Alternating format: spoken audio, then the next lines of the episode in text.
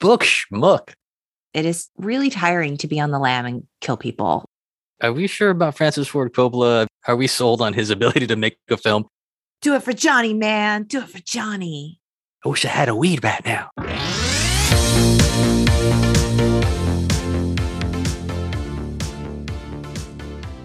Hello, and welcome to the Untitled Gen X podcast, a podcast dedicated to the pop culture that raised us. I'm Lori, a writer and pop culture lover who's thrilled to welcome our resident cool guy, Kenny Stach, back to the pod to break down the switchblades, sunsets, and social commentary of 1983's coming of age drama, The Outsiders. Welcome back to the podcast, Kenny. Thank you so much. I'm so happy to be back. And I think congratulations on everything. Since the last we spoke, I think we spoke somewhere maybe the beginning of season two, and I haven't talked to you since. So congratulations Oh, thank you.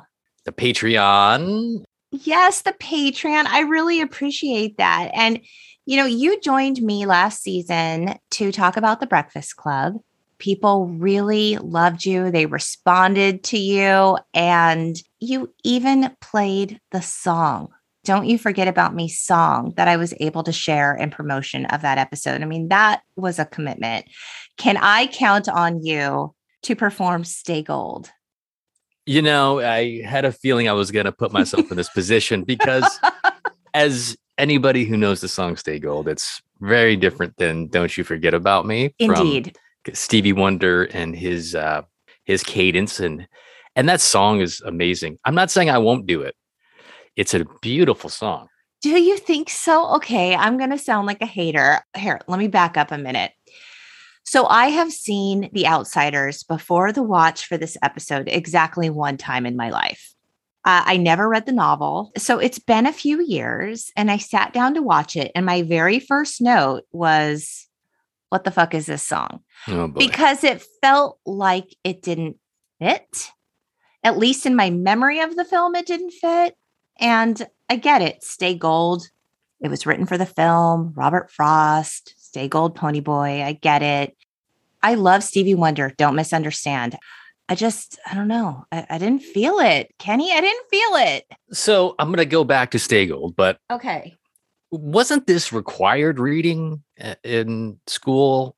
Or did you kind of the cliff notes? Is that what happened to pass the test? When do you recall reading this? That's my first question. Because I went to private school and this most definitely would Ah. have been on like the no no book list over Oh. there. So, what grade were you? I must have been sixth grade, seventh grade in that range. Okay. So, I came to public school in seventh grade. I never read this in school. Interesting. So you don't recall it being on Mr. Robertson's reading required reading list. You didn't avoid it. You just didn't read it. It was just never on the agenda. It was never on the syllabus, if you will. Interesting. What books were on the syllabus? Um, in sixth grade, I don't really remember.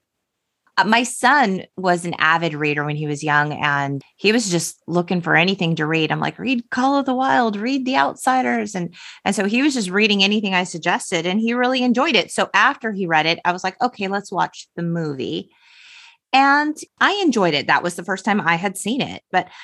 I want to know what is your history with the film? Obviously, you read the novel. When did Yeah. you see the movie? If my memory serves me correct, because my memory maybe is similar to yours, it's not the greatest. it's not so great. you know, and, and as we touched on in the last podcast, there's a lot of stuff that contributes to that memory not being that great. Drinking with rock star sisters. yes, stuff like uh, along that line. But you know, I have an older sister and she's three years older than me. So my first memory of it is my sister going bananas over this movie. A friend from across the street, she brought a VHS, but it was recorded off of select TV or on TV. I don't know on if- TV. Oh my God. Yes. so it was one of those tapes. So it was brought over to our house, and my sister and her, a couple of her friends. I remember them watching it in the front room, and um, I was the little brother, just kind of passing by and seeing what these preteen girls were screaming about. And it was this movie, The Outsiders. And I hadn't read the book yet. I was Okay. all of eight. I was watching over the shoulder, and through the course of the next year or so, I probably caught it a few times because I think my sister watched it a lot.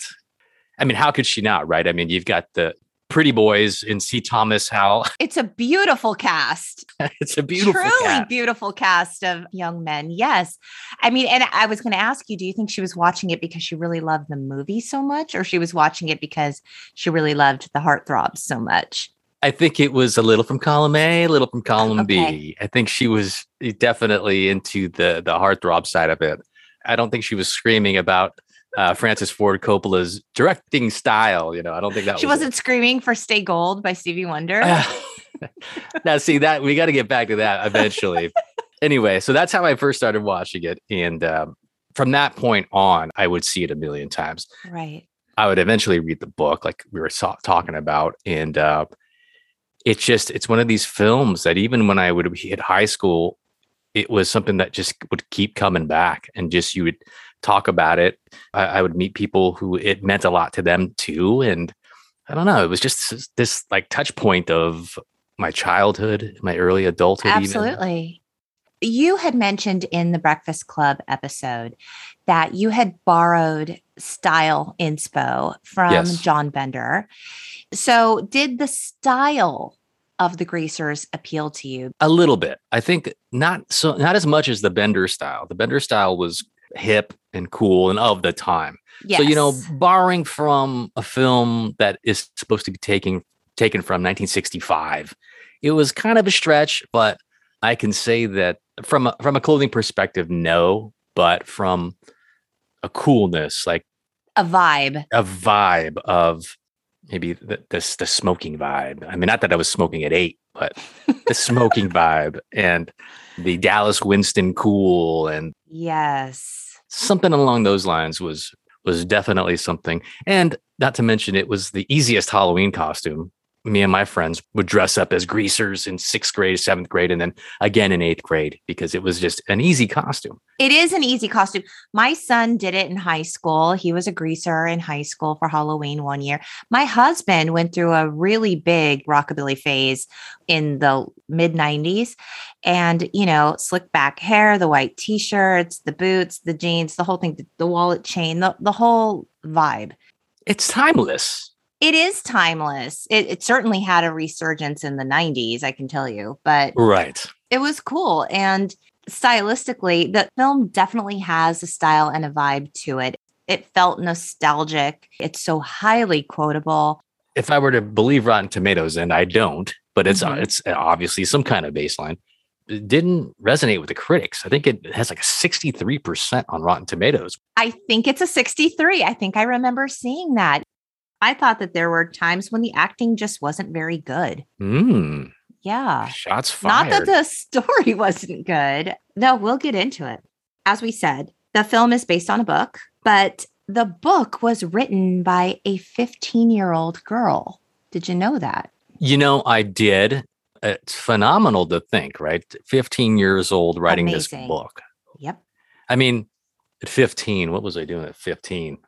Drinking with rock star sisters. trying having a fake ID, trying to go to Fridays, but yeah. not writing a book, a novel. I mean, uh, So the way the book came about was S.E. Hinton. Her name is Susan Eloise Hinton. She loved to write as a teenager, and she was really frustrated by the lack of great storytelling in young adult novels, right? Okay. And so she lived in Oklahoma, and like all the books in the young adult genre were like all about, you know, the cheerleader and the football player. And she's like, this is not me. I'm tired of reading about this. There's more than this. And so she wrote a manuscript. It somehow got to her friend's mom who read it, thought it was just so amazing. And the mom had connections in the publishing world. mm, So all of a sudden, Publishing World gets this manuscript. They think it's fantastic. And I think it's published by the time she's 17. wow. And the publisher had her use her initials because they were afraid of gender bias. Okay. Because the novel is written from the point of view of a teenage boy. And so they didn't want people to discredit the novel if they had known it was written by a female, a young woman. Oh wow. And so eventually the book it made its way into the public school system, like you were saying. Yep. It ended up selling over 14 million copies. So it did really well. But the story about how the novel became a film is really amazing. I'm going to tell it to you. That You're going to love this story. This is incredible. There was a librarian named Ellen Misakian, and she worked at the Lone Star School in Fresno. And the students loved the book so much that together with the students at the school, she put together a petition along with this cover letter about how much they all love the book and how, how much they all wish this would be made into a film. She had something like 15 pages of signatures from the student body. She sent it off with a copy of the novel to Francis Ford Coppola. He received it and he was so moved by the letter. And he was like, I'm going to do this for you. That's crazy. And he did. I love that story so much. It's just so, it's so homegrown. It's so organic. It's lovely. That idea that someone as famous as Francis Ford Coppola, I mean, Apocalypse Now, Godfather, a true legend. And I wonder if he has that. It'd be amazing to have those 15 pages of signatures as a right? And auction it for charity or something, or just have it on the wall. I saw a copy of the original letter. I didn't see the signature pages, but I do know that after the film came out, they did a screening at the school. And I think some of the actors went. I think Francis Ford Coppola went. And that's great. Like at that point, Tom Cruise wasn't Tom Cruise and No. Rob Lowe wasn't Rob Lowe. Nope. I think Matt Dillon had done a couple things prior, but you know, these guys weren't a big deal. But it is a big deal for Francis Ford Coppola to go, I'm going to do this and essentially cast Unknowns. unknowns. Yeah, it's amazing. There's not a, a star to carry the film per se. I mean, Matt Dillon, I think he did Tex, another S.E. Hinton Yes. novel before this, but Ralph Macchio, he hadn't done, I don't know if he'd done anything at that point, maybe commercials or maybe Mhm. one or two smaller films, but, and we know he wasn't the Karate Kid yet. So, Not till 84. yeah, which I'm going to make a note. I got to go, I got to circle back around when we start getting into Ralph Macchio because in an earlier podcast, I was absolutely fascinated by your story about Ralph Macchio and the Karate Kid. So, that maybe we'll wait when we start talking about the actors, but I'm just throwing that out there to remind myself. Ask Lori about the Karate Kid and the anxiety the Karate Kid. the the mental breakdown I had about that film. Yeah. Okay. So this film was released on March 25th, 1983. The budget was 10 million. In the box office, it has made 33.7 million dollars. That doesn't seem as much as I would think. I don't know. In my mind, maybe because it's such a big deal to me, I'm thinking, why? I, it should be higher than that. I And it is know. so truly iconic. I mean, everybody Yeah. knows it. I don't know what version you watched. Did you watch the complete novel version, the Francis Ford Coppola I- director's cut? I don't Ooh. believe I did. Okay, we'll go through it. yeah, we will talk about that. There were some distinct differences between the theatrical release and the complete novel version with 22 Yes. extra minutes of footage. Yes. Yes. When I buckled down to watch it again, I had not seen the complete novel version. Oh, nice. So it, you can imagine the surprise. I threw the TV off the stand. I said, I don't remember this crap. This isn't The Outsiders. This is bullshit. This is too true to the book. Right. Book schmuck. I want the radio edit. I want the version that I watch on that VHS with my sister's friends over, With the squiggly lines, poor picture quality. all, you know, 8 bit, whatever sound was coming out. Like, I don't want this. So I was a little confused, but yeah, th- those extra 22 minutes, it's huge. It's a big deal. I mean, that's, Mhm. it changes a lot of things in that movie for me. That was the film Coppola wanted to put out, but the studio was like, no, the target demo is teenagers and this film is too long. The studio actually thought the audience wouldn't be able to hang in those extra 22 minutes. Yeah. It's too on the nose. With this, it was like, oh, those socs and oh, we hate them. And, you know, what happened? They were just, it was too on the nose of setting the table of what was to come. Like, didn't leave it to the viewer's imagination to kind of put together, like, how did they get to this point? Oh, so you felt like maybe it was almost like they were underestimating the audience. Yes, I think when they when they hit it too, and I'm gonna keep saying this phrase on the nose until I think of something else. There was these scenes where Soda and Pony are like sleeping in the same bed, and they they have these whole. Oh, this is you didn't even see this version. You you saw the or normal. maybe version. I did because I did see them spooning. I have a note. Did I see the 22 extra minute version you and did not know it? you did see I guess I watched the complete novel. you did. And you know, I have to say, there were times I was a little bit bored. Maybe, maybe the studio was right. Maybe hanging in those extra 22 minutes was rough for me. When we cover the poor acting parts or the parts you felt were poor acting, Maybe those were cut. I have a strong feeling because I had that same note on mine going, hmm, like this is a little rough. Oh, interesting. I didn't think that was the version I saw, but I I did indeed see them spooning in bed, which we will we will get to. well, we'll get into it, but Okay, let's start. Let's start. Yeah. We we clearly have so much to talk about here. yeah, The opening credits, we get to hear probably the whole the whole song, Stay Gold. which I love. Nostalgia, first of all, means a lot and it, it affects me in a lot of ways.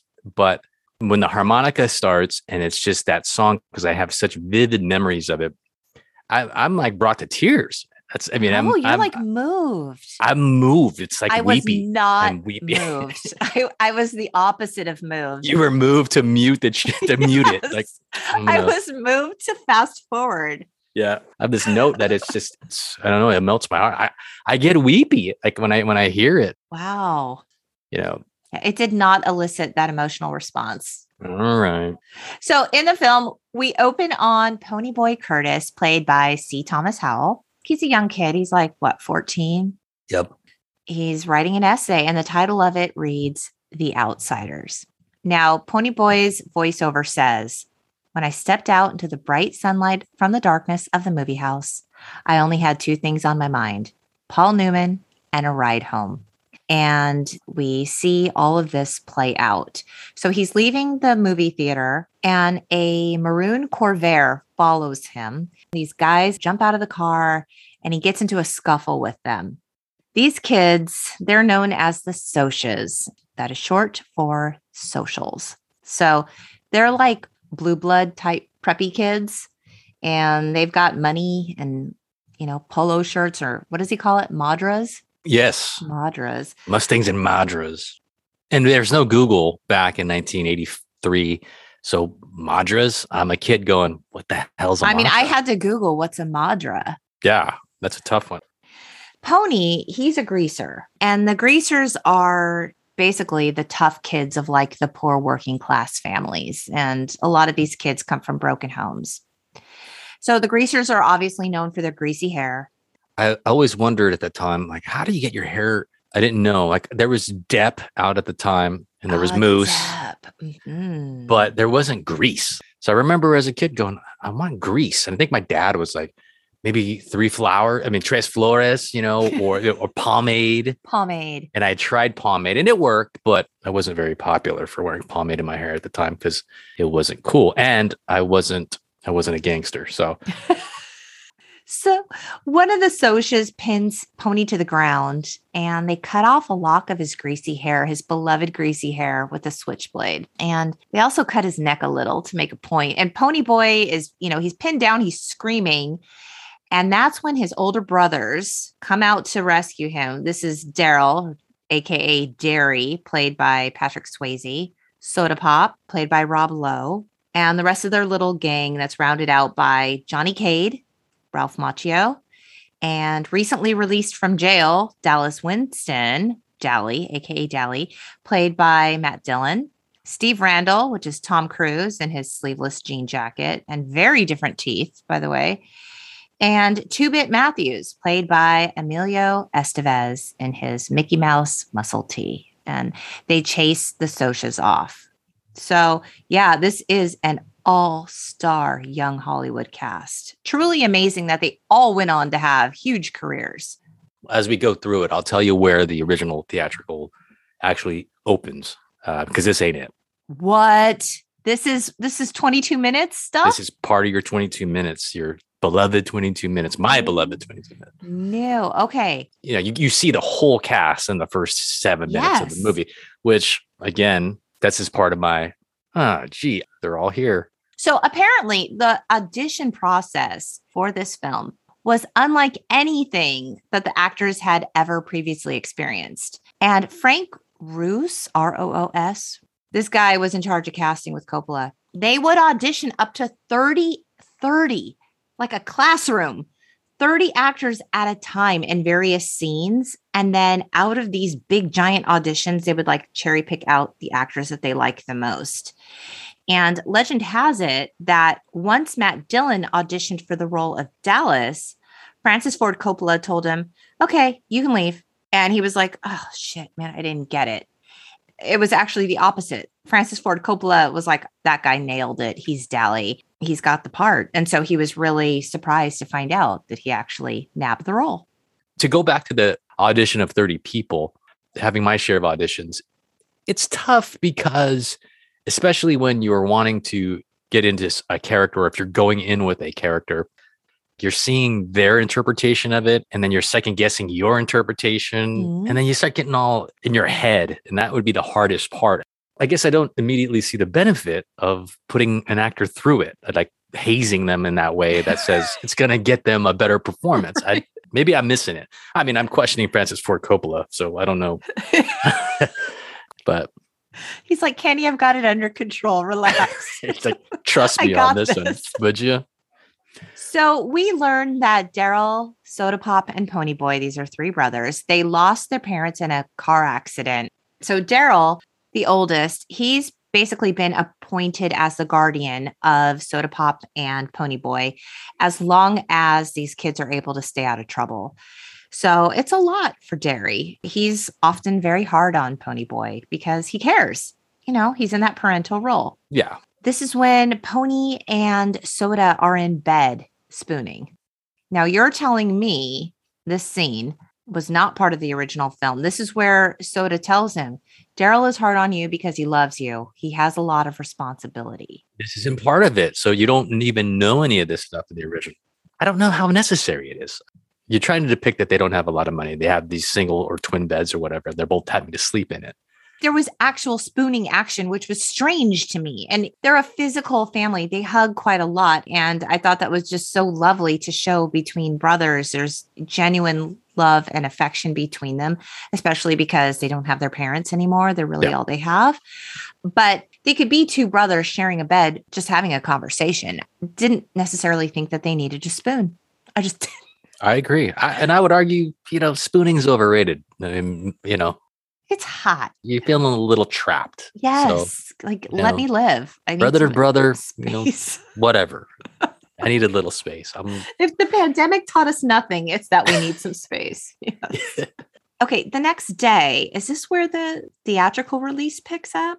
I don't know. You got to tell me what that scene is. Dally, Johnny, and Ponyboy meet up to hang out at the drive in, but it's early and they need to kill some time. Yes, that is how the scene opens. It opens in Dally's leaning up against a light pole. He's lighting his cool cigarette.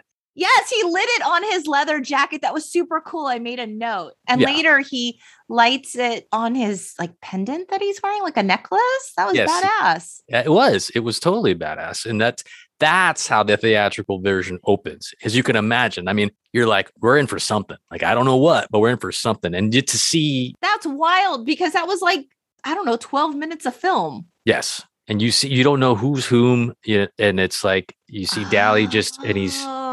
And they, they're playing the Van Morrison slash them song, Gloria. Uh-huh. I don't know if you caught uh-huh. that. Yeah, it's just, I did. It's just this rocking song. And Van Morrison's just, his voice is just great. And you're like, we're in for something cool. Right. And yeah, he lights a cigarette and they, they meet up and yeah. And they said, well, you know, what, what should we do? how should we kill time? And and that's when Dally has the coolest line ever, and he says, "Nothing legal." Yeah, let's get out of here. It's just iconic, and that was the opening scene from the theatrical version. Oh, so again, I like that so much better. I know, I know, and somebody wow. they were smart. At this point, you don't even know that Ponyboy has two brothers. Nope. They go to the gas station. Fight erupts. Where are they? I don't think it was at the gas station where the fight breaks out. I think it's um like a cafe somewhere, like a someplace, and then there's a fight, and then they got to get out of there because somebody pulls a blade and the cops come. But then there's that scene, I think it happens afterwards, where they stop by the gas station where Soda and Steve work. This is the introduction of Soda and Steve. The three of them sneak into the drive in, and this is when we meet good girl Cherry, Diane Lane. She's a Soch. We see her yell at her date, Bob. She gets out of his car. She's frustrated because he's trying to get too fresh with her, Kenny. Fresh. Yeah. And that's Leif Garrett or Leif Garrett. Leif But- Garrett, yes. Yes. Who at the time was the big star in this film. Right. Right. Use the name. Yeah. So she's frustrated with Bob, and she and her friend end up sitting on the bleachers in front of Dallas, Ponyboy, and Johnny. More shocking is the that there's seats. Apparently that was a thing. That's news to me. Maybe in Oklahoma, but Not in Azusa, where I used to go. God, not that drive-in. There was a playground. Oh, I don't remember that. No, there was a swing set. You could walk to the front and you can like swing on swings and not watch the movie that your parents paid, you know, two dollars for whatever. Tired of being in the car? Tired of being in the hatchback, the 72 hatchback, Green Hornet. That's right. Yeah. So Dallas comes on to Cherry very, very aggressively. He's touching her hair, he's whispering in her ear. Yes. It's all very suggestive and uncomfortable. And she gets pissed and she stands up to him. And this, Kenny, reminded me very much of John Bender and Claire in the Breakfast Club. 100%. I had that note. And Diane Lane has red hair like Molly Ringwald has red hair. What's I going was on? like John Hughes. if I'm to believe the internet, and we know it never lies, Judd Nelson, I think, auditioned for Matt Dillon's role. Did he? Yeah. I could definitely see it. I'll tell you, there are some real common threads throughout both of those films. We'll get into it as we go further.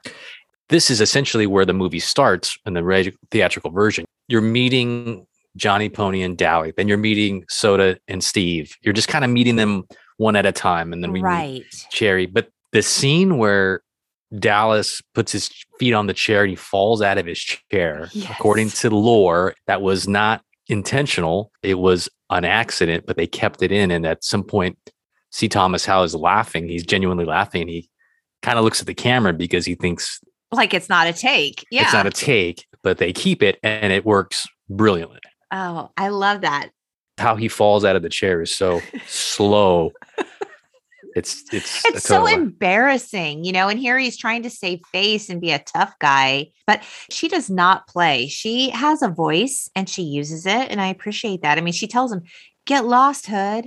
but he does this line after she says get lost hood he does this line and he says sorry i didn't know i didn't know you had this problem with yelling in my face and he gets up he's all right i get it and how he delivers it is just so brilliant i didn't know you had this problem with yelling in my face That could so easily be a John Bender line. yes So Cherry and her girlfriend, they're chatting it up with Ponyboy and Johnny, and they're all getting along great. Dallas returns with sodas and snacks and stuff. And he has bought her a soda he sits down next to is her this as his opposed to peace offering? Is this an olive branch? I guess so.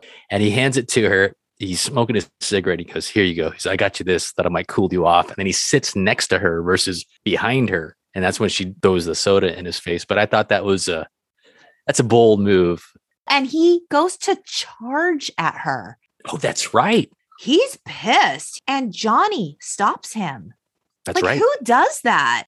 So this this is what I'm thinking. I'm like between Two Bit and Dally, they have more in common with the socs than they think because Bob over here is trying to get fresh with her. I mean, poor Cherry has been through a lot tonight. Let the girl be. Let her just enjoy the movie. Why is everyone touching her? She's just trying to watch Beach Blanket Bingo and mind her own business. She's a pretty girl. Leave her alone. Does not give you the right. And Marsha's and nobody's even advancing on Marsha. I mean, what's what's the Is deal? that with her real name? That's her name. I just wrote girl. What's funny is I have memories of that when I was in sixth or seventh grade, because I'd always try to recreate the movies that I'd seen, especially as it pertains to girls. And I remember I had this friend, and she was a girl. She was just a really good friend of mine, and I had this crush on this other girl. But I would talk to my my friend about yeah, and then you know we could go to the movies, and then like you could be Marsha, and she could be Cherry. And years later, she'd joke and she'd say, "Yeah, remember you made me Marsha." You wanted her to be your wing woman? yes, something like that. Something like that. She laughed, but I think it's kind of insulting. You made me Marcia. You made me Marcia. How could you? So funny. Oh my gosh. Insulting. Cherry and Ponyboy go to like the concession stand. And this is when they start talking like very openly about the harsh realities of their respective groups. Pony thinks that the greasers have it the hardest because they don't come from privilege. They're in a different social class. They're often assumed to be bad kids. Cherry assures him that the Socs have their fair share of problems too, that he couldn't even understand. And so, again, this brings us back to the Breakfast Club. It's the exact same thing between. John and Claire, right? He thinks she has it so easy. And she's like, I don't. Right. Kenny, let me ask you this. Yeah. Who do you think has it harder?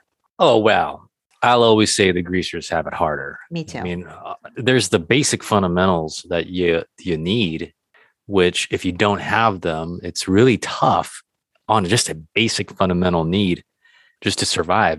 I mean, we could talk all the way down to something like food and housing insecurity. Right. I mean, this is real shit, not just, oh, did you get into your Ivy League college and disappoint your your parents, you know? Right. And, and and that's real. And it's certainly real for the kids who who live it, but they're not fighting for their very survival every day. Right. It's hard because they can't discount one over the other. I mean, it's their reality. And, right. But that's not to say that she doesn't have concerns or pain or, or hurt. It's just a different type. And I can see where Pony and those guys are going like, oh, please, like, you know, wow, you know, so tough. I'm taking the bus. You're having to ride in your car. Maybe you, you have to put gas in it. You know, your Mustang, mm-hmm. you got to put gas in it. But you can always say somebody has it harder than you, but it's when you're in it, especially if you're a kid, it's it's very real. It's very real. And when you're a kid, your life feels like it's going to be that way forever. And the reality of it is for the Socs, they have choices there you go. after they graduate. Whereas the greasers, for anyone in that situation with terrible broken home or abusive parents or whatever, you know, just poverty, getting out incredibly difficult, if not nearly impossible. Right. Their choices are so, so limited. I would argue all day, every day, the greasers have it harder. Yeah, I agree. Just your options, your choices. For like social mobility, right. so limited. So, okay, after the movie, Two Bit, Johnny, and Ponyboy are walking home, I guess, together with the girls. This is when Cherry's boyfriend, Bob, 70s teenage heartthrob, Leif Garrett, and his band of Socs pull up. Bob is wasted and he's super pissed that Cherry is with the greasers. And this is when Two Bit smashes a bottle and he's like ready to fight when Bob gets really demanding with Cherry to get in the car. And Two Bit, I swear, tell me if I wrote this down wrong. He said it was kind of a throwaway line. He said, he said, I pity the back seat. yes, it was awesome. It's awesome. I, I, I was gonna tell you if you didn't mention it, I was gonna say it. It's great. That is a good move. That's so funny. So Cherry, huh, she agrees to leave with stupid drunk Bob just to de escalate the situation. But before she does, she pulls Ponyboy aside to apologize. And she says, Look, if I see you in school and I don't say hi, please don't take it personal. Ooh, right out of Breakfast Club. Right out of Breakfast Club, right mm-hmm. out of Will We Be Friends on Monday? Exactly. And then she says, I hope I never see Dallas Winston again. If I do, I'll probably fall in love with him. I know even after the Breakfast Club podcast, I think you were talking to somebody and you guys were getting into the toxic male syndrome and how this person you were conferring with, she was saying, we all we all have our experiences with these toxic males and blah blah blah. And it's a thing, right? I mean, that happens to good I don't want to say good girls. That sounds like I'm talking about little kids, but yeah, it happens to young ladies, right? I mean, it happens to it happens to smart women, and um, what is it? it it's a boy. That's a loaded question. We can unpack that for ages. I have my theories, but it's like it's a guy's theory. It's like I don't know. I certainly can't speak for all women, but I think it often comes down to a confidence that is attractive when really it's probably rooted in some sort of narcissism that is obviously a giant red flag and really dangerous. And there's a danger element to it too. I get the feeling that Dally is sort of infamous in the community. Everyone probably knows that he is fresh out of the clink and um, he's good looking and he's confident. And there's something that's attractive about that, albeit dangerous and, and just not a good idea, particularly for someone who has so many options available to her. Right. She has choices in her life, whereas Dally really doesn't. And so that's why we call those, you know, heart-shaped red flags because it's just just not a good idea. And I think if I may speak for all women, no, that, that, I'm not going to go down Do that it, road. Kenny. There's an attraction, to, like you said, to that confidence, and taking it a step further, that confidence of where it's like the rules don't apply to me. So right. that's kind of like cool in certain aspect.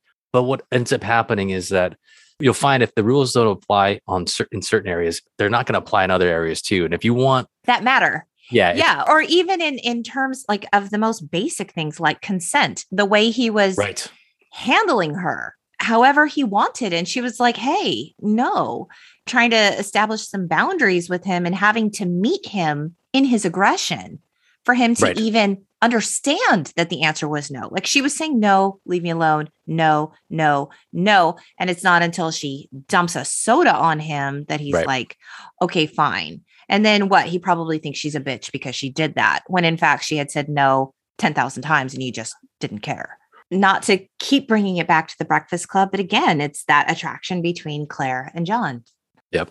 so as the boys approach johnny's house they can hear his parents fighting johnny does not want to go home to that. So he's like i'm just going to head off to i don't know the lot or whatever vacant space until The things lot. cool down. And so pony boy joins him. And johnny says i can't take much more of this pony boy. I'll kill myself or something. There must be some place without greasers and socs, a place where there's just plain, ordinary people. And I didn't think in this moment that the acting was very good here. I'm sorry, Ralph Macchio. You know how much I love you. I, I thought Macchio did okay. C. Thomas Howell, he plays a good sort of just kid. I guess he he plays a good kid. When he's given the speech and it's got that bad angle where you know he's got the double chin and he's given the speech about ordinary people and he repeats the word people. I always thought that was cool. Ordinary people, people. It didn't rub me the way it, it rubbed you, I suppose. I guess the missing element for me is things are so bad for Johnny that he wants to kill himself.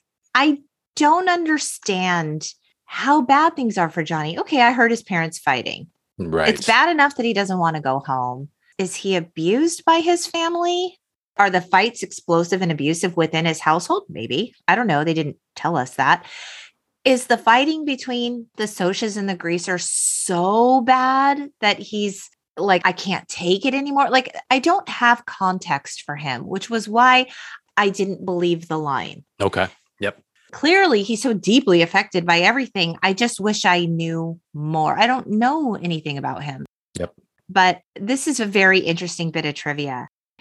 In an effort to make things even more divisive on set between the Socs and Greasers, Coppola gave the cast, you know, who played the Socs, better hotel accommodations than the Greasers. He gave them leather bound copies of the script. the Greasers just got like their dumb paper copies. And he insisted that the actors remain separated and confined to their respective groups throughout filming. So they were not all hanging out, getting to know each other and being buddy buddy. He definitely wanted to create a huge divide. Very interesting. From what I read, they were in the, these hotels slash they were on set for three months or something to that effect and horsing around and getting in all sorts of trouble. I mean, you can imagine, right? I mean, all these young guys, so much testosterone. I mean, come on now. I mean, Rob Lowe turned 18 on this movie set. it's crazy. I know. So in the lot, Pony Boy falls asleep. He wakes up from his nightmare and realizes, oh shit, I fell asleep. I need to hurry home. So he gets home at 2 a.m. and Darry is pissed because they are worried. And he's super harsh with Pony and he pushes him when he gets mouthy, but it was like entirely way too aggressive. and he didn't mean to push him that hard. And he's so upset and he just runs away. And Darry's, you know, trying to apologize to him, but Right. Pony's out the door. Pony runs back to Johnny and tells him, Come on, Johnny, we're running away. And I realized this is the point where everything just goes so south. I think we can blame literally everything that happens from this point on on Pony Boy's decision to run away. Yep. It's freezing outside. The boys have not planned for a proper runaway. they do not have snacks or jackets.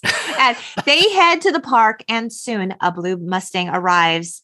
Oh shit, it's the Socs. And they're still pissed about the whole cherry thing on top of everything else. Soon there's a confrontation, and the Socs say to Pony, You know what greasers are? White trash with long, greasy hair. And Pony Boy says, You know what Socs are? White trash with Mustangs and Madras. There we go. The Madras. And Bob does the line white trash with long greasy hair. And then he throws a little bit of his flask whiskey, assuming it's whiskey. kinda like, Ah, and, uh-huh. and Ponyboy kind of winces. And that's when he delivers his Mustangs and Madras line and then spits on him, which then starts the get him again, case. his his fault. Pony, what you doing? Johnny's thrown onto the grass, and while the Socs are all focused on like trying to drown poor Pony, Johnny whips out his switchblade and he does what he has to do to save his friends. I mean, they I don't know if they were just trying to scare him or if they were legit trying to kill him. They were probably just trying to scare him, but they were gonna kill him. You figure if he's been drinking whiskey and they're all riled up, you wouldn't trust them with the button to start a nuclear war at that point because you don't know what's going to No, happen. So he, they all hold Pony underwater five seconds too long. It's gonna, it's not going to end That's right. it. So, uh, yeah, you don't know. And I think going back to Pony Boy and his spitting and his Mustangs and Madras, there comes a time, and I don't know how many times you've been in this situation, but I've been in this situation where you realize that no matter what I do, I'm not getting out of this one. Like there's no, there's no getting out of Ah, this. So okay. you decide like, how bad is it going to be? I don't know, but you're not, they're not going to be like, oh, you know what? Just kidding. Just, you know, all right. LOL. yeah. You know, you guys can go. I mean, they could have run. Right. In defense of ponies and Johnny, they should have run. And, you know, So Johnny kills Bob. And in that really cool special, special effect, we get the blood across the screen. So Bob is left in a pool of blood all alone. The Socs just bolted because they're assholes who, uh, whatever. And uh, Johnny's like, Yeah, I killed him. I had to. And they might have killed you. And this is when Ponyboy vomits. Yeah, yes. that that's a very human reaction to that. Sure. I thought that was very realistic of them to, to add that. I did too. So the boys decide they need to find Dally because he is fresh out of jail. He will know what to do. And they go to, I guess, the house where he's staying, and there's a party going on. There's a cameo by Tom Waits there. Yep. If you clock that. Yeah. Mhm. So this is when Johnny says, I wish I had a weed now. yes. A weed. Yeah. I wish I had a weed right now. It's classic. I love it. Dallas gives Johnny a gun and 50 bucks and tells them, You guys need to jump a train to Windrixville and hide out in an abandoned church until things cool down. He knows that the police are going to be all over this because it was a Soc. I mean, let's be realistic. And we could take this to today's social issues if we wanted Yeah. to. But yeah, this was going to garner a lot of attention. So what I, I thought was cool in this scene when they run up to it's like a bar. I guess eh, I don't know It's what like a it bar is. house. A bar house house, house like- party a bar in a house Yeah, with Tom Waits, you got built-in entertainment. i know As Dallas is walking them through, he goes, "Pony, are you wet? Now take the shirt off." You know, he gives him a dry shirt. and Right. catch pneumonia. It's sort of showing that sort of side of him that he's he takes care of these the younger guys. That he takes care of right and when he had established earlier that he hates kids Yeah, that's right. That 52 pickup. right he Yeah. hates kids Yeah. so johnny and ponyboy do as dallas says and they make their way to the church in the morning and they fall asleep because it is really tiring to be on the lam and kill people You gotta love that boxcar jump. You know, it's like, gosh, those are the days. those were the different we're jumping trains yeah, Those were the jumping trains, man. The next morning, Ponyboy wakes up alone and he hears someone and he goes and he hides, but phew, it's just Johnny who comes back. He had made his way to the store. He came back with cigarettes, bread, bologna, peanut butter, cards, peroxide, and the book Gone with the Wind. And that scene is that's what part of the 22 minutes that was not in the original. theatrical. Oh, really? The original cuts right to the close up of Johnny putting the crate down and then unpacking the. That works just fine. Mm-hmm. Yeah, so he brought him Gone with the Wind because he knew Ponyboy wanted to read it. Their little friendship is very sweet. Yes. Johnny thinks they need to cut their hair and dye Ponyboy's hair blonde so that they won't fit the description of the kids wanted for Bob's murder. But my question is why are they only dyeing Ponyboy's hair and not Johnny's? Ponyboy didn't even kill Bob. Johnny did. Well, I do understand Pony is the one that needs to stay gold and he has the gold hair. There's this whole gold that. connection. Still, he wasn't the one that did the stabbing. so I've had 30, almost 40 years to think about this. Have you been thinking about it this whole time? thinking about it this whole time. So my thought is a couple of things. Cutting the hair with a switchblade. Yes. I've tried that. Not with the switchblade. you have with, tried that? not with the switchblade. I you know didn't get my hands on a switchblade, but with a knife, like a buck knife. And it looked like shit after you did it because it's a knife. You're right. Only did a couple areas, Okay. not the whole thing. So I have to try that just to see how it hurt. Try that on for size. Yeah, because it hurt. Because Right. they were yeah, they're like, ah, Pony's like, Right. oh, you know.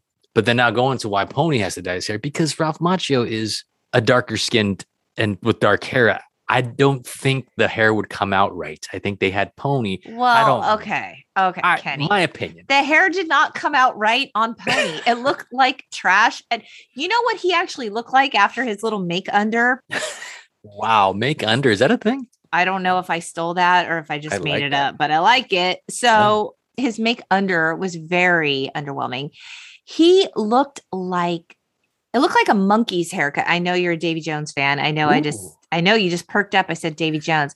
Yeah. He looked like like an unattractive Harry Styles.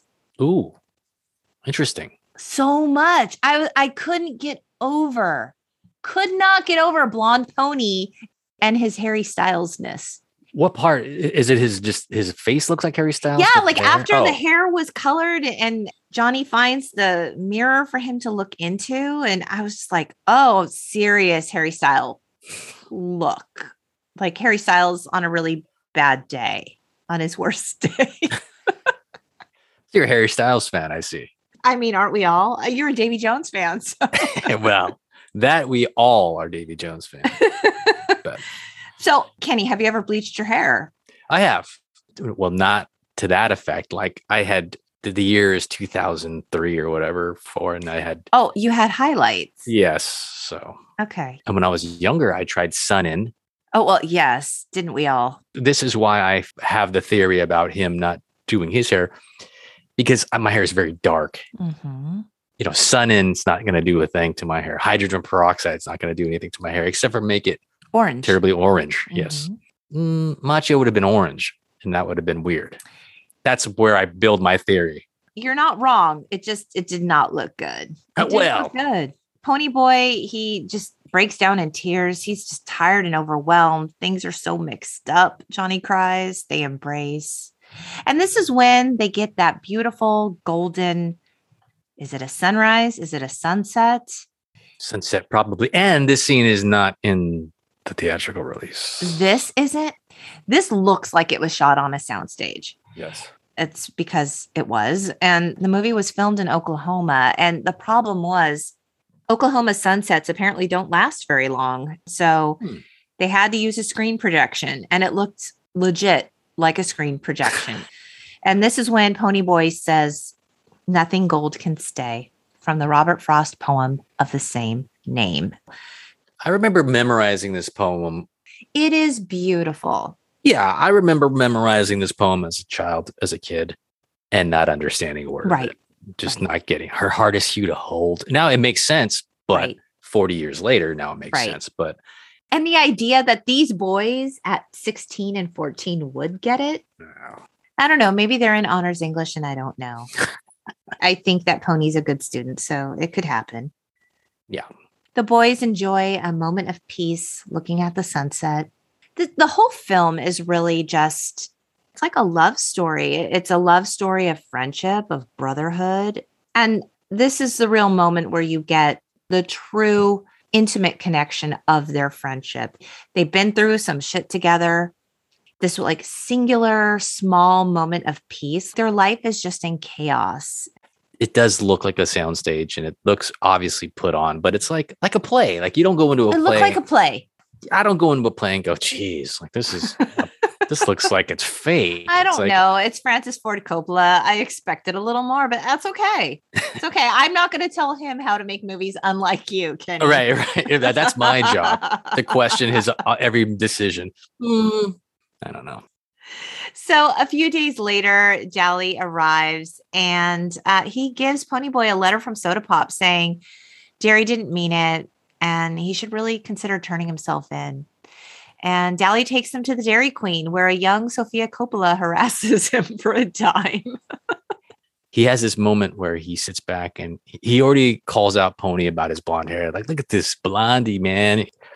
There's a moment where he's sitting back and they're talking about other things. And then he goes, I can't believe this guy with his hair, man. It's such a natural, like, uh, He's so good. You know what? He's the best one in this film. Yeah, by far.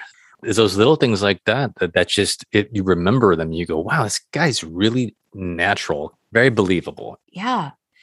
So Dallas tells the boys that Cherry said she'd testify in court that they acted in self defense because the Socs were drunk and harassing them. And this is when Johnny decides that he wants to turn himself in. When they arrive back at the church, riddle me this, Kenny. Why the hell is the church on fire? Is it because someone dropped a cigarette? I, I think that was alluded to Yeah, why are there a bunch of kindergartners in there while the adults are outside? Why did the adults even let the kids go? That place was a tetanus death trap. it was dangerous as hell in there. right. And the adults are like, oh my God, there's kids inside. Oh my God. Go inside and get the kids. Right. There's 15 kids in there. and apparently there's not a lot to do. And they're on a field trip. And they see this abandoned, dilapidated church. They're like, go ahead. Yeah, there's no rusty nails in there. Or, Or rodentia. There's like owls in there. There's like Maybe they found the baloney. They're like, hey, there's baloney in here. snacks. A woman yells that there's kids trapped inside. You know, they're just all standing outside waiting. And Ponyboy and Johnny spring into action, and Dally reluctantly follows Yes. to help. While they're in there rescuing kids, the roof collapses in a very poor special effects yet again. And Johnny is critically injured. His back is broken. He's severely burned. And uh, Coppola wanted more fire, more fire, and things got a little bit out of control. And um, they needed to rely on the local fire department that was standing by to help them out. Because, Oh, wow. yeah. At the hospital, we see Ponyboy just covered in like soot, right? Right. and he's smoking a cigarette, like the irony, iconic. And the trio are considered heroes for saving the kids. Yes. So this is when Darry busts in looking exactly like Johnny Castle in Dirty Dancing. He's wearing all black. I was like, oh my God. Yeah. He busted in along with Soda Pop and they hug Pony Boy. And it's like, I thought I lost you like mom and dad. And it's this very, you know, tearful, lovely, brothery moment. So there's a couple things that I want to highlight here. Yeah. when when Pony's sitting there smoking the cigarette with the soot, and they wheel Johnny by, and it's obviously Johnny's in, in bad shape. Real bad shape. And then they they're wheeling Dally by, who's awake. He points at Pony and goes, "You ever try a stunt like that again? I'm going to kill you." And they, it- it's just it's just a comedic moment, and it's really quick. And Pony just doesn't even like really have a reaction to it. That because then it rolls right into the brothers coming in. but the But brothers coming in. So there's going to be a rumble to settle the score once and for all between the Socs and the Greasers, and no weapons. Two Bit and Pony Boy go to get food, and Pony is pulled aside by a Soc, Randy. And he's distraught about the death of Bob, and he understands that Johnny might die. He recognizes how senseless it is.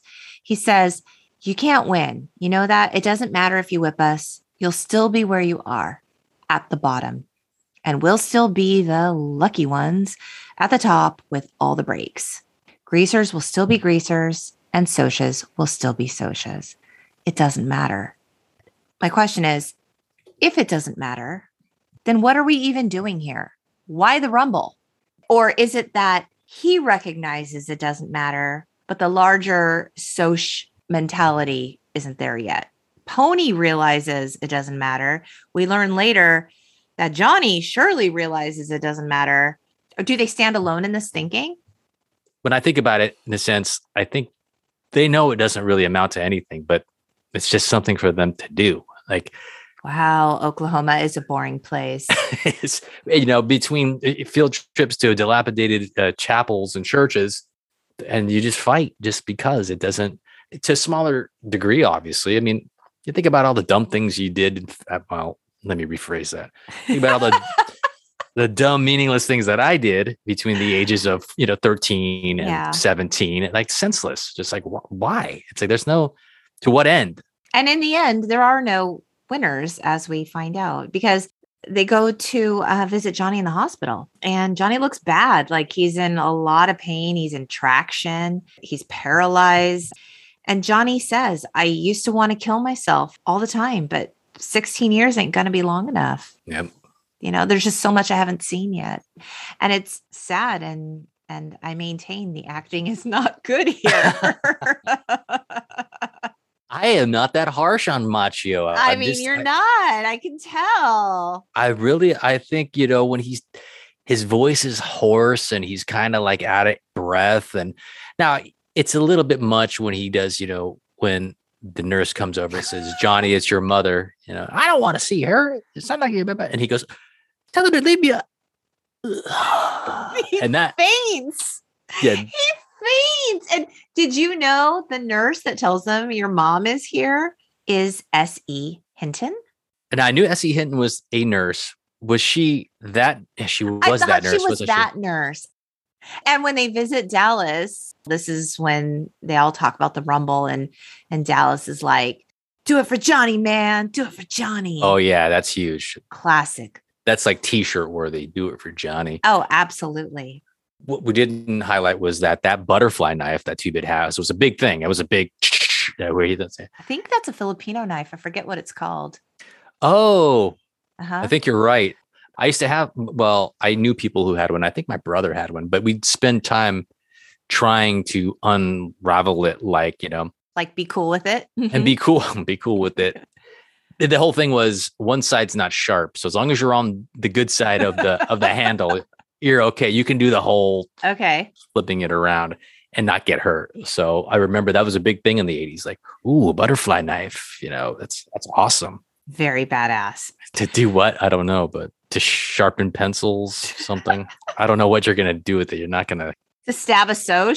Yeah, as much as I wanted to recreate movies by eating the foods that they ate and you know wearing the clothes that they wore, uh, killing somebody with a knife was probably a bridge too far. Good call, Kenny. Like, like, like even you realize that in your younger years, yeah. In between bites of Cap'n Crunch sandwiches, I'm like, hmm, I still don't think I'm gonna stab somebody yeah, with a knife. Not gonna do it. Not today. if I can if I can help it. Not today. but Tuesday. Maybe. I'm free. I'm free Tuesday. I mean do it for Johnny, Kenny. right. Yeah. So it's the night of the rumble, and Ponyboy, he looks like shit. He has a fever. He's not in good shape, but he wants to go, even though he knows something terrible is going to happen. The greasers they arrive at the field, they're pumped, they're howling. Tom Cruise's character is seriously the most annoying one. Did you know during filming, Tom Cruise got his script for Risky Business? He was on his way. I heard that there was conversation, at least this is what I read, that Tom Cruise talked to Diane Lane saying, why don't you play the role, which would eventually go to Rebecca De Mornay? Uh-huh. I don't know if, if, if Tom Cruise had dominion to cast the movie, but because she was only like 17. She's like, mm, my dad's not going to let me play a hooker. Yeah, not yet. Maybe not later yet. in your career. Not yet. Yeah. The socials show up. Dallas shows up. He's pumped. He's ready. It begins to rain. everyone's fighting. It's muddy, it's crazy. And uh, the Socs, they're losing. So they end up retreating and their little madras and their Letterman jackets. And and once the fight is over, Dallas takes Pony to see Johnny in the hospital. Johnny's in rough shape. They try to kind of lift his spirits by telling him, like, hey, we won, we won the rumble. And and Johnny replies, you know, it's useless. It's useless. And this is when he tells Ponyboy to stay gold and dies. Thoughts? Um, yeah, it's very sad. And you know, Pony reacts, and then it's really sad when Dally reacts. Is just uh Matt Dillon's face is just so expressive, and Yeah. it just says it all. It's just like, don't die on me now. Like, come on, man. Because now it's over. I mean, presumably, right? Now, like it's done. Yeah, the music swells, and it's just that's the part that always gets me was is the close up on Dally when it happens, and he kind of reaches out for his hand, and he's like, Mm. come on, man. He snaps out of it. Like all of a sudden he punches the wall. Then you see him kind of slump and then I mean, eh, yeah. I mean, he he goes crazy. This, he fires the empty gun at the doctor. Pony arrives home and tells everyone that Johnny died and that Dallas is going to blow. So we see Dally in the convenience store, right? Very tense, tense Yeah. scene. when he's in the convenience store, I always thought it was really cool when he rips the magazine. Yes, very defiant. Oh, hmm and as he's walking back, he's running his hands Yes, across he's all the mag- messing stuff up, like John Bender in the library. Exact. Wow. You got it. You got it completely. And then he pulls out the gun and then all that.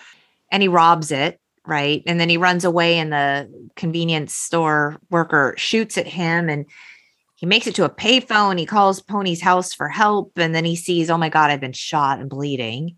And soon after, the cops are after him, and and he waves his empty gun at them. They don't know it's empty. Right. They shoot him. Of course, they shoot him. And the gang arrives just as Dallas is shot. And his last word was pony. Yep. And pony faints. I mean, when he's shot, Darry yells, You stupid idiot, you stupid freak. And that whole scene is not part of the original theatrical version. Oh, it's not. It ends with Dally rolling over and the guy standing over him. I'm watching it and I'm going, Pony faints? Like, "Hmm, it's a little heavy. It's a little heavy handed. 22 minutes. This kid is 14. He already lost his parents. How much therapy is this kid gonna need? There's the trial, the sweaty trial where everyone's sweaty and they're showing close ups of clocks. He's found not guilty. So then he is able to go back to school. In the next scene, he's at school looking really cleaned up, no longer really looking like a greaser. And Cherry sees him and ignores him, just like she said she would. And a teacher pulls him aside and says like hey your grade's in trouble but i recognize that you've been through a lot and if you can write this amazing paper i'll, I'll pass you.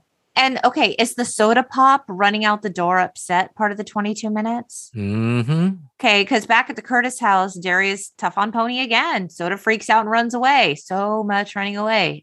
And they chase after him and soda's like i'm tired of being in the middle. I can't choose sides anymore. And and group hug kumbaya That was the trigger for me to go, hmm, this acting is, this one's rough for me. Rob Lowe's whole monologue is That's his rough. real acting chops, Kenny. Ooh, I think it's his first gig. I think. I think. uh, I think his- it was his first gig. Man, was he pretty in this movie. So good looking. Yeah, I think he's probably a really good actor now. He's had a really long career and he hasn't aged at all. And he had this huge renaissance, and he's got all kinds of gigs. You know, in his later on in his life, from what was it, Parks and Rec, and then he had um, a few other things. Like he had a fire. He was in one of the fire um, dramas, and obviously went on to do some movies. But that particular scene, I was like, oh god, this is Yeah. bad. This is bad. I understand why it was cut. Yeah, literally part of the 22 minutes, Dally dies. They're standing over him. There's no screaming, there's no fainting. It cuts right to The trial. Nope, that's not even in the scene. No trial. C. Thomas Howell is sitting at his desk. Okay. He's not even at school. No, we don't even see it. We don't even see any of that. So that's like a new movie to me. I'm watching it going, what is this? So in the last scene, of course, he's sitting back at his desk He finds the letter. that Johnny had written to him. And this is when Johnny's face comes on the right side of the screen, like those really big Olan Mills mm-hmm. photos with the silhouette. Talking mm-hmm. to him, reading the letter, and it mentions the Frost poem. And and he says, when you're a kid, everything's gold. Now, here's my connection to the Breakfast Club, which I thought of when Allison asks the question when you get older, when you grow up, your heart dies. Now, when Johnny's like, when you're a kid, it's like being gold. That's my contribution of Breakfast Club outsiders. No, it's true because then he says, Tell Dally there's still a lot of good in the world. I don't think he knows. I still get chills just hearing that line. When I, even when you just said it, I was just like, I don't think you know. And they, they cut to Dally's character with the sunglasses and the car, you know, And the, the silhouette work on the other side of the screen, Yes. looming over. Yes. see. Are we sure about Francis Ford Coppola? I mean, are we are we sold on his ability to make the film? I remember still even then going, hmm, this is kind of a it's kind of a 50s effect. And maybe that's what it was. I Maybe mean, that was the whole vibe. yeah. And we're back to the beginning. Yes. The music starts and it's sad and it's uh, again, stay gold. I I would ask that you give that a little another shot. I don't know. I mean, the line is iconic. I just, the delivery, uh, and I'm a Macchio Stan. Like, yes, Daniel LaRusso all the way, all day, every day. You, you think his acting chops got better by Daniel I mean, LaRusso? I don't know. I was deeply moved by the Karate Kid. So that next year, he had me sold in 84. I wanted to cover this part during the pod, which was obviously all these heartthrobs. We mentioned Patrick Swayze. We mentioned Soda Pop as being very attractive. You said, Mhm. I think you said really pretty. Mhm. So as a guy, I would sit there and as an eight year old through 17 year old, I'd, I'd compare myself to some degree to who am I? yeah, which outsider are you? Before I answer that, which one are you, or is it a combination of them? Are you pick? Okay. Um, I would probably have to choose Pony because he had a sweet heart. Hmm. He had a pure heart. Which one did you most identify with? Uh, you know, I went through my stages. Obviously, Uh, you know, it's kind of similar to the John Bender thing, where I think Matt Dillon from uh, not mainly because he was a great actor in it and just had those lines and it was very it was sharp in that manner and just had this swagger about him. Mm-hmm. But at the time, probably most related to Pony, just because Yeah. he was the youngest and kind of the most impressionable. Mm-hmm. All in all, I'd I have to say probably the Pony Boy Curtis Yeah. character. Yeah. It's the that pure golden heart. That's what it is, Kenny.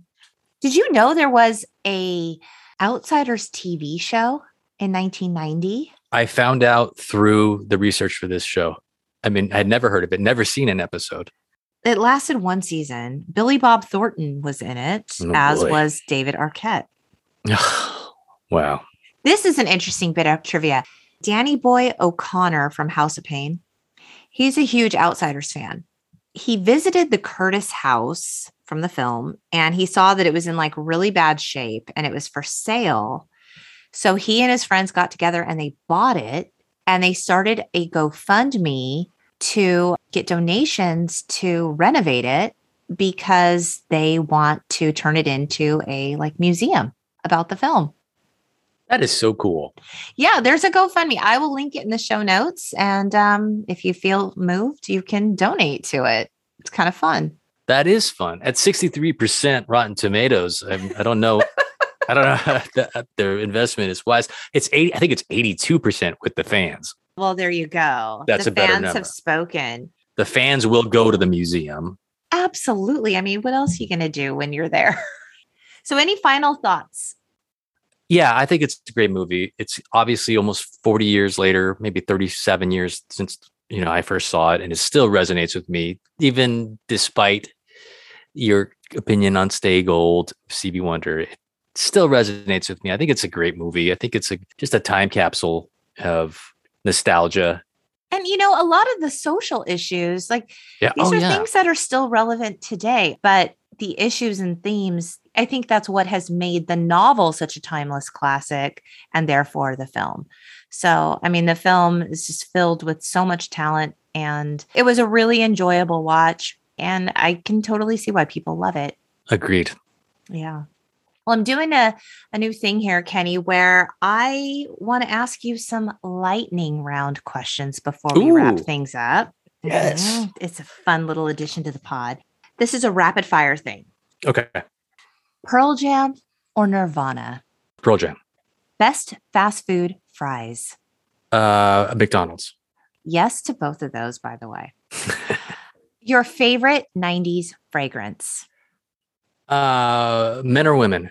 Uh, ooh, you can answer for both. Okay. Uh, men, it was, uh, I think 90s. CK, the, CK1?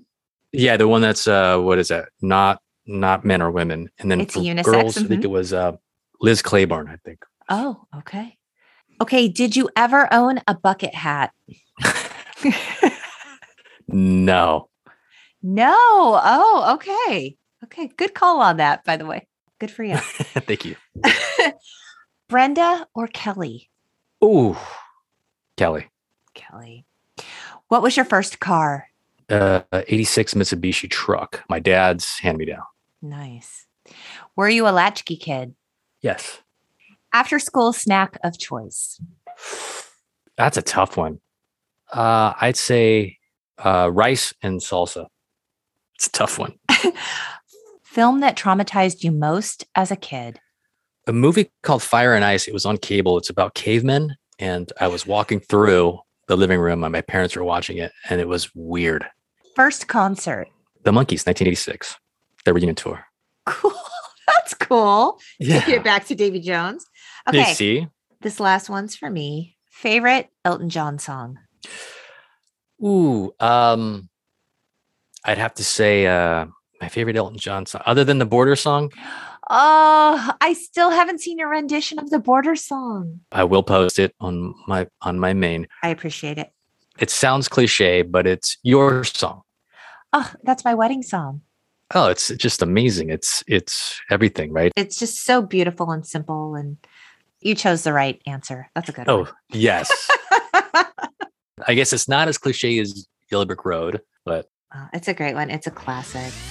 Yeah. Well, Kenny, thank you so much for joining me again on season three and to talk about The Outsiders. I can't think of anyone that I would rather cover this film with because I know how much it means to you. And I can just tell that you're just such a tremendous fan. Well, thank you for having me, and again, congratulations on your wonderful season two. It was very. Uh, I look forward to every every episode, and thank you for having me on. And I'd love to have you back, Kenny. And thanks again so much for joining me. And thank you all for listening. Please remember to rate and subscribe so you never miss an episode. We have a Patreon. And of course, you can find us on the web at the untitledgenxpodcast.com. We hope you keep in touch, beautiful people. Bye. bye.